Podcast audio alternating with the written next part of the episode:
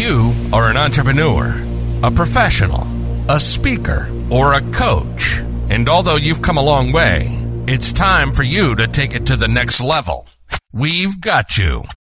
This is the Author to Authority Podcast.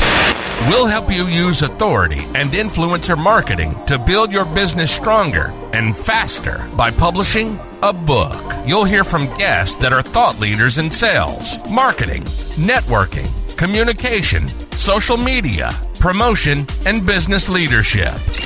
Let's do it. This is the Author to Authority Podcast. And now your host, the extraordinary word ninja, Kim Thompson-Pinder. Welcome to the Author to Authority Podcast. And today, if you want to know if you can morally, ethically sell and still be authentic and be successful, then today's podcast is for you. Joining me today is Deb Brown Maher, and she is a relationship catalyst who helps business owners and freelancers change their sales approach by shifting their perspective of sales from convincing a prospect to buy to being of service to them. Deb's combination of coaching, creative listening, and supportive guidance enables her clients to gain a completely new perspective on their sales process and conversations, which leads to an increase in sales and business growth success. Welcome to the show, Deb. Thank you so much, Kim. Thank you for that kind intro. It was well written, Deb. I liked it. Okay, audience, I got to give you a warning. We don't do too many episodes that have a lot of religious elements in it, though you guys all know that I am a Christian. Today's episode, though, we are talking about selling like Jesus. So if you're not big into Jesus or religion or any of those things, please feel free to bypass this episode. I will not be offended, but I am looking forward to today's conversation. Deb, introduce yourself and tell us a little bit more about yourself. Sure. So I guess the Sell Like Jesus is something recent. I just published the book the end of 2019. So I wasn't always out there known as someone who combines my faith with business, which in some ways was a lot easier. But what happened in 2012 is a friend of mine challenged me that I really should write a book. And I didn't feel like I had anything to bring to the table that was unique when it comes to sales. Because let's face it, there are a lot of sales gurus out there who are really good at their craft. They have great systems for selling. And I studied all of them, and I've used pieces from many of them. So if I was going to write a book about sales, it really had to be unique. And what popped into my mind, and I really believe it was the Holy Spirit talking to me, was how to sell like Jesus. And as soon as I said it, I thought, oh, that's going to be controversial. And yep, it's been a journey. You notice I said 2012, and the book didn't get finished till 2019. So I had to walk through a journey. I think one of the misconceptions about Christians, and we're probably to blame for it, is that we're always talking about Jesus, and everything is the Bible, and everything is scripture. And in reality, if you look at the example of Christ, He came pre-New Testament, right? So the whole New Testament was written about him after he did his thing. So if you look at what he did and how he did it, which we get that information from the scriptures, you find that what he did was connect well with people. He asked a lot of questions. He listened. He met people where they were at. Yes. He didn't try to convince people. There were times he walked away from people. Mm-hmm. So many of the stereotypes about Christianity really don't apply to Jesus when you look at the man, the person, and what he did and how he did it. So that's what I did as it pertains to sales. So if Jesus was a salesman, how would he do it? What would he do that would change the dynamic of the interaction with people so that they felt empowered to make good decisions for themselves? Yeah. Not, let me convince you that what I have is the greatest thing since sliced bread, right? So true. So true. So let's also talk a little bit about your business experience. So how did you come to be in sales and get to this point where you felt like you were ready to write about it? Yeah. So that was a number of years. I got a 4-year college degree that literally didn't prepare me to do any practical work. So I ended up first in customer service roles and then sales roles. And I was actually good at sales. And I think it's because I really care about people and I want to help people.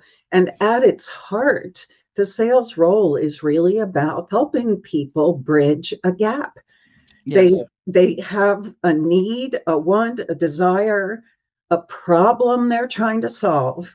And if my product or service or combination of both can get them to a better place, then yay, they win and I win. So I gravitated towards sales, but at the same time, I really hated the whole high pressure atmosphere that many sales techniques still use. The press hard, third copy's yours. The price goes up on Monday. It's not that blatant, but it's still the same kind of manipulation to try to get you to act from a position of emotion, which is, it's really controlling you in a way that is not right. And especially, as a Christian, manipulation is the same as witchcraft. It is not something I want to be engaged in. And at gut level, I always bristled at being asked to use those kinds of phrases and that technique to try to close sales. So early on, I had this inherent conflict, and I sold for other people, other companies, but I also had my own sales training consultancy in the 90s, which when I did my own thing, I did not have to use any of the manipulation tactics. And I loved that. But then one of my clients, it was the turn the century, so 1998-ish, I got wooed into the high-tech world, into software sales, and went to work as a sales director for one of my clients. And that started me on a journey to work for 3 different companies over a 10-year period, one of which was a startup that created the first commercial anti-spyware product. So selling bleeding edge kind of concepts and products, which later got commoditized and I lost interest in because that's a completely different kind of sale. So I'd say the last 3 years I was in industry, I felt like the Lord was saying, I want you to start your coaching business again. And when you're in business for yourself, so I'm talking to you, entrepreneurs, small business owners, nobody gives you vacation pay. If you're sick, you go to work anyway,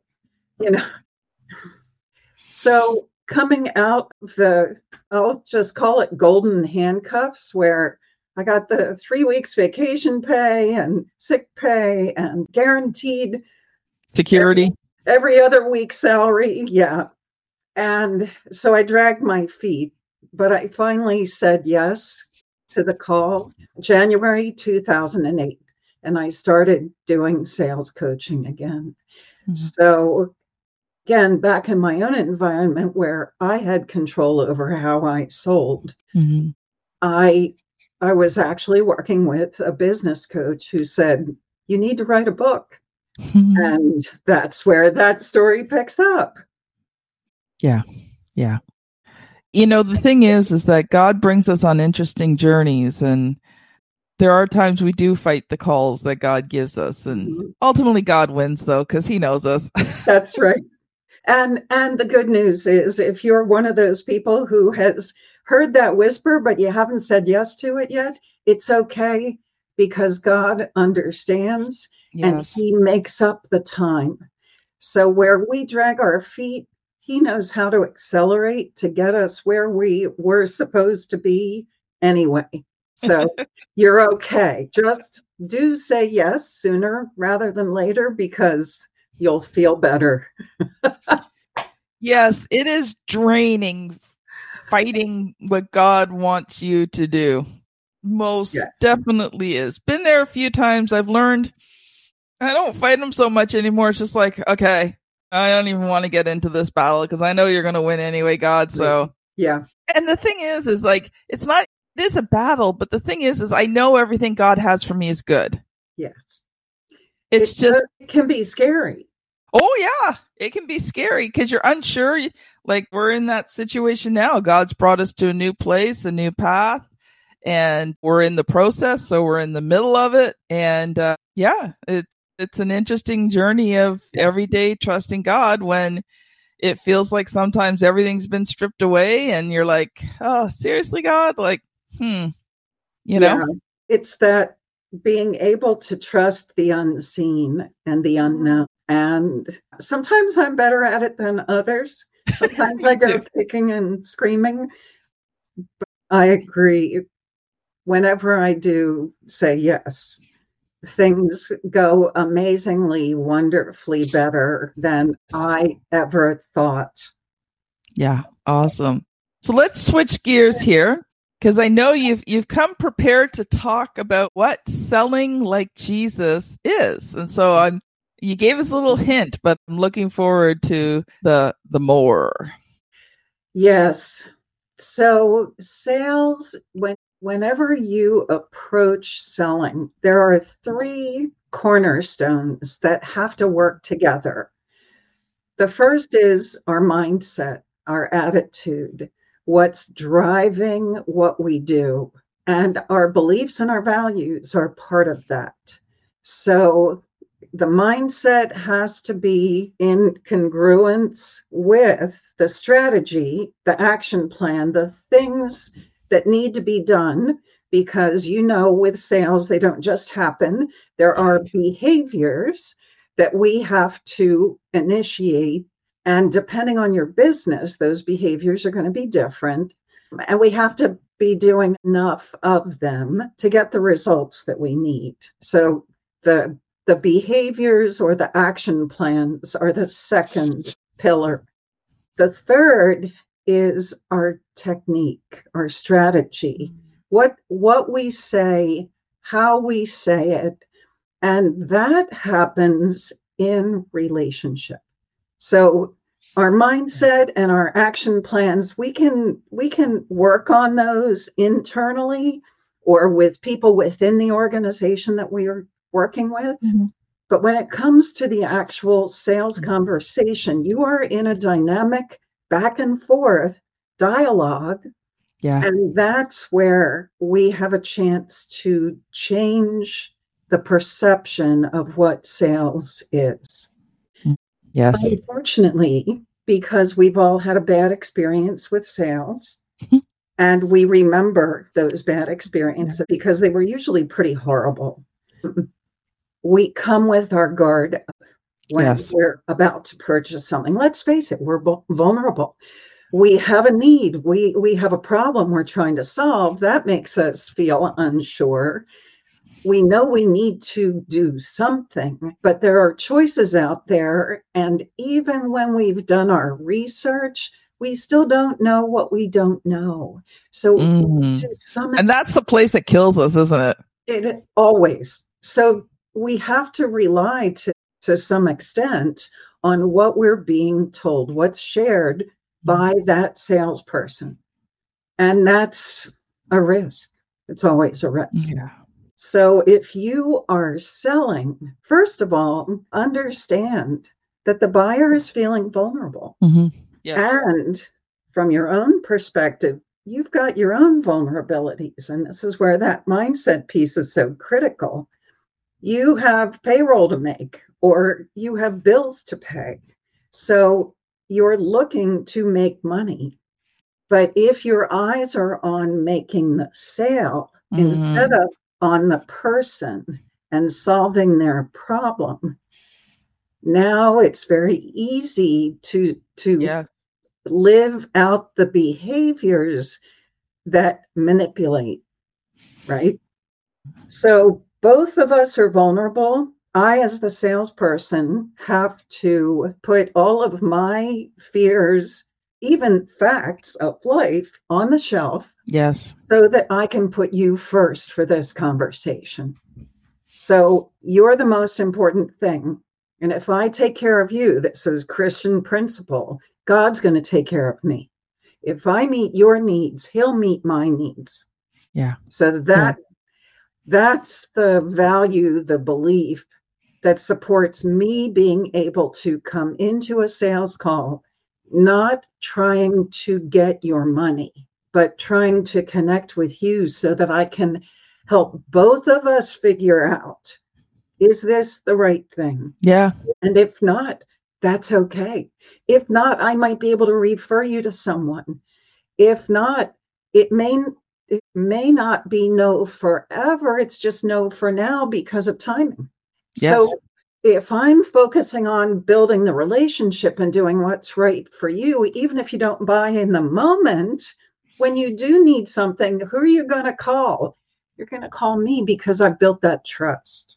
Yes. So that's a little bit of the shift, description of the shift that we can orchestrate by the way that we talk with people, the way that we think about the whole sales call. Love it. Love it. You know, Deb, one of the things that I think is just golden in what you said was the fact that when you go into it with a heart, right, of kindness, caring, trusting that God's going to take care of your needs, whether you get that sale or not. And I think that's been so liberating for me is the fact that I can trust that God's got me. Yeah. Whether I make the sale or not, God's got me. So I don't have to put any pressure. And to be honest, I've turned business down because it wasn't right for me. Oh, yeah. I'm glad you brought that up, because if we take business that's not good for us, oh my goodness, all you have to do is do that once and you're not going to do it again, because the aggravation, the stress, the cost, it's never worth it. So it's so much better to just say, not really a good fit. Yeah. Let me help you find someone else. Yeah. You know, the thing is that no amount of money pays for when you're miserable. Correct. Well put. Yeah. I remember I had one potential client once, and I can't share too many details, but I had to turn this person down. And this person was in a fairly high position of authority, really could have made my life miserable. And I knew I couldn't write the book. The things he wanted to talk about morally and ethically, the things he supported, I could not support. Mm-hmm. And I knew I could not write that book. I also knew that this person to work with was going to try and undercut me and be demanding, and he was already showing that behavior before he even became my client. And I'm like, okay, God, you got to get me out of this. You got to get me out of this. And only you can get me out of this. Because I'm like, if I say the wrong thing, this person's going to make my life miserable. And he had the power to make my life miserable. Mm-hmm. Even if he wasn't my client, it was one of those kind of situations. And I was like, okay, God. And I remember God downloaded to me exactly what I needed to say to this person. And so good. I kept I kept my demeanor very calm, right? He started to get a little bit upset. I just said, you know what? I understand how you're feeling. I said, you want the best person to write this book for you, don't you? And he's like, yeah. And I'm like, not the best person, you know? Yeah. I know my limitations. Yeah. Right? And I just said to him, I said, I would not be able to write a book that you would like and be able to own and call your own. It just wouldn't turn out. And so God was really good. He He got me out of that situation. Oh, that was a thank you, Jesus moment. Yeah. So, Deb, we're going to switch gears here, and I'm going to ask you the question that I ask every single author who has been on the show, and that is, what is the good, the bad, and the ugly of publishing your book? Okay, so we'll start with the bad.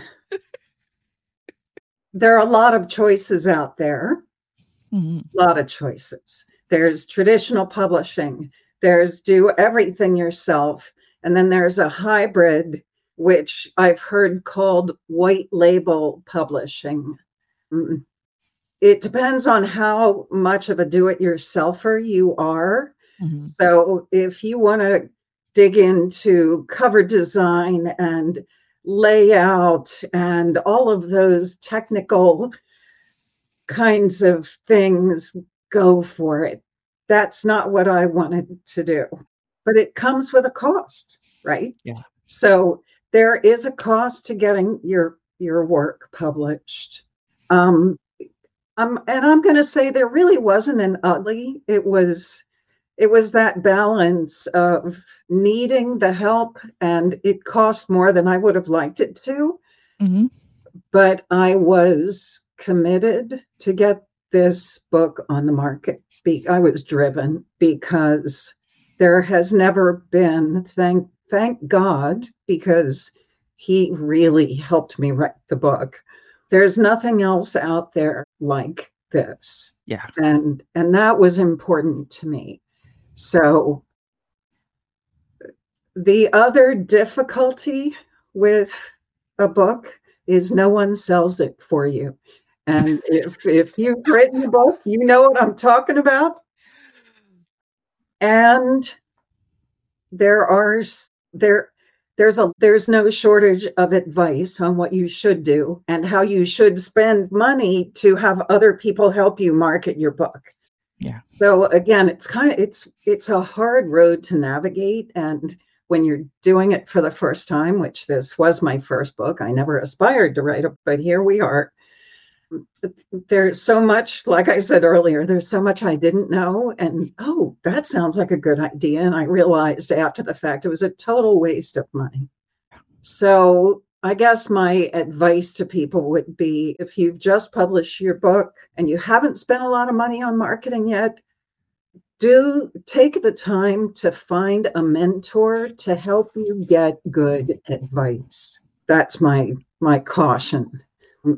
The best part of having written something is that it has the potential to get into millions of people's hands. And in the whole marketing piece of authorship, that's where I've done a journey of, oh, let me work really hard. Let me do everything everybody told me I should do. And, oh, this is not working. And I'm not getting the results I wish I was getting. It took me a couple of years before I went, Lord, I'm just going to trust you. And I'm going to do what you tell me I need to do. I'm going to show up the places you tell me I need to show up. And I'll spend money when I really have peace that it's a direction that you've guided me to and is going to yield the right fruit. I've also realized that although the millions is a potential, it can be tens or hundreds that impact mightily. We never know.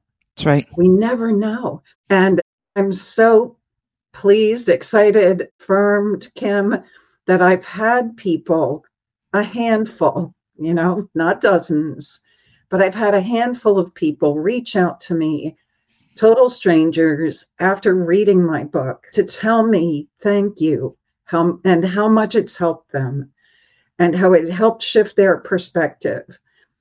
And that's all the reward I need. Wow. Well, if you don't know, audience, these episodes get live streamed while being recorded on both LinkedIn, Facebook, and YouTube. So if you want to see them as they're being done, then join me on LinkedIn, Word Ninja Kim, Facebook, the RTI publishing page, and on YouTube, Author to Authority. Sorry, my door just startled me. These are the things that happen on a podcast. Joining us today is Bruce Captain Kirk. He's making some lovely comments. Love your heart, ladies. So thank you.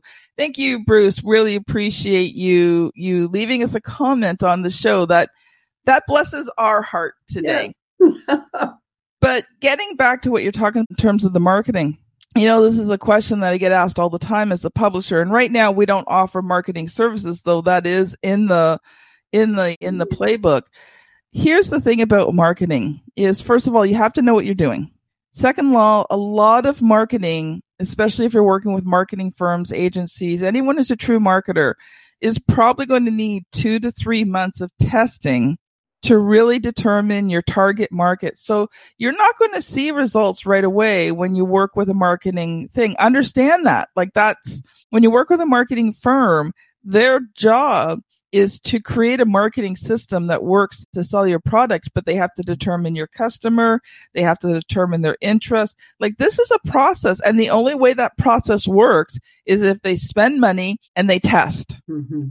And so that's the frustrating part about working with marketing, is the fact that you've got to take this time. You've got to take those 90 days. You've got to put that money out for them to test, for them to determine what the right marketing course is for you and your book, you know? And so those things get really hard because you're not seeing any ROI. Now, here's the thing. You as an author can market your book yourself. And there's a lot of ways that you can get your book out there without having to go through a marketing agency, without paying for ads. You know, if you download my Author to Authority book, right now it's on Amazon. We're working on being able to sell it outside of Amazon. But if you go to Amazon, Author to Authority, Volume 1, you have to put in Volume 1, or you have to put in Author to Authority Kim. For some reason, if you just put Author to Authority, my book doesn't show up. So Author to Authority, Volume 1, or Author to Authority Kim, and get the book, because in the book, I share a lot of different ways that you can get your book out there without having to put out a lot of time. Well, okay. Time, yes. Time, yes. Money, right. Not so much. Maybe little bits. Mm-hmm. Little bits that any entrepreneur can afford.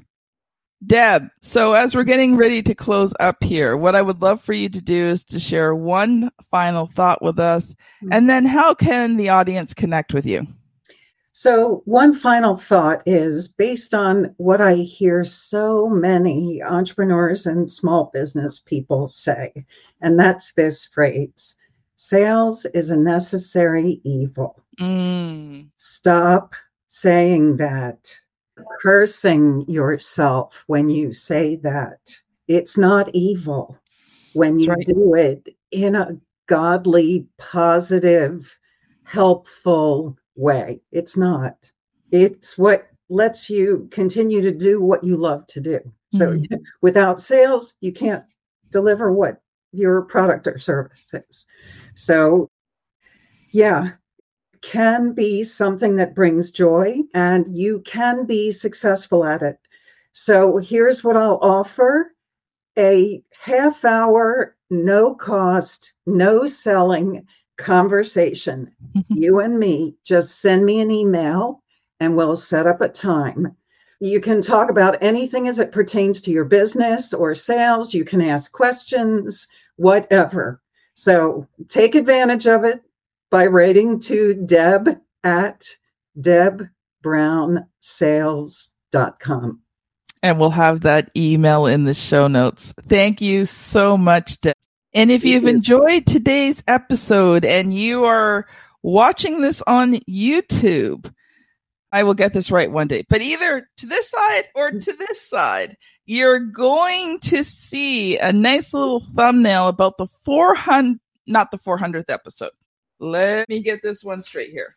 About episode number 427. Sorry, got the wrong episode there. 427, where I interview Larry Levine and Daryl Amy. And one of the things that we talk about is our book writing journey, but also how to sell from the heart. So make sure that you check that out on YouTube. If you're on your podcast app, just scan back, I don't know, 6 or 7 episodes, and you will find that. Deb, thank you so much for being on the show. So this has been Deb Brown Maher and Kim Thompson-Pinder on the Author to Authority podcast. Thank you so much for listening, and we'll see you on the very next episode. Bye now. You've been listening to the Author to Authority podcast. The extraordinary word ninja, Kim Thompson-Pinder, has helped over 200 entrepreneurs, professionals, speakers, and coaches write and publish their books that have become incredible marketing tools for their business. And many of those have gone on to become Amazon best-selling authors and have used their books to land high-level clients and get on big stages. We hope you've enjoyed the show. Make sure to like, rate, and review. And we'll be back soon. But in the meantime, hit the website at www.authortoauthoritypodcast.com. See you next time.